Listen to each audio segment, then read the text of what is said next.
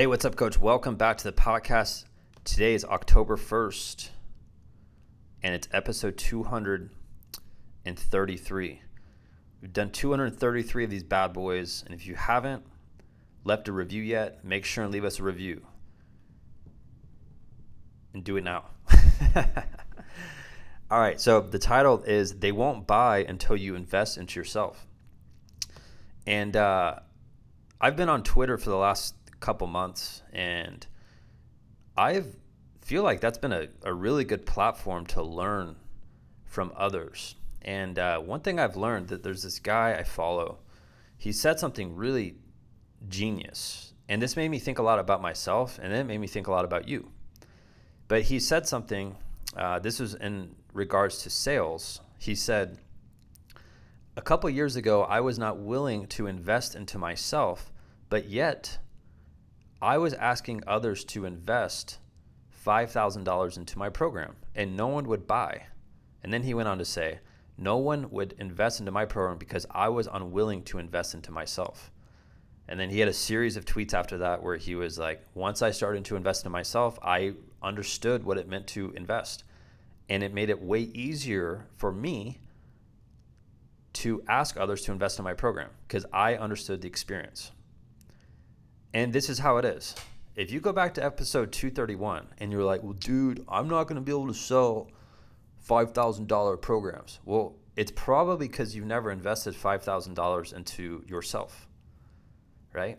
And ultimately, when coaches sign up for my mastermind or our one on one program, they're not paying me anything. They are investing into the betterment of their business and themselves. That's it. And in order for me to help, they have to have skin in the game. That's all I require. They have to have skin in the game. You have to have skin in the game. And here's here's the deal.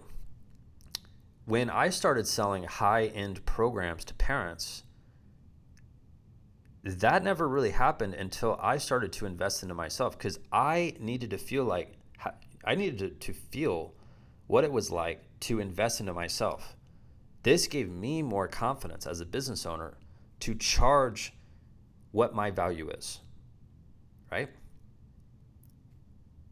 And I want you to think right now if you're afraid to spend money on yourself, like in a good way, where you're investing into yourself, but it's easy for you to go buy stuff that is not personally helping you. And I'm talking about like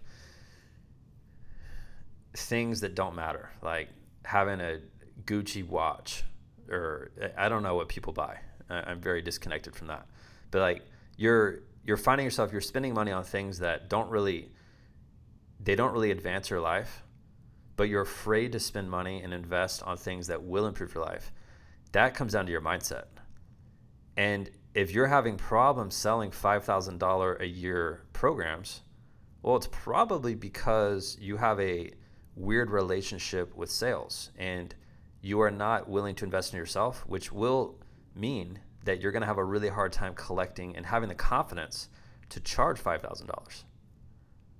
And I know this sounds kind of weird, right? But it's true.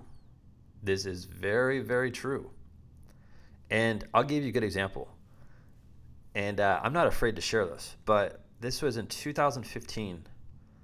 I had an opportunity to get mentored by someone that is like a guru in the online space and the price of admission was 10 grand. And that included like four one-on-one meetings out of state. So i had to fly across the country to meet with this person.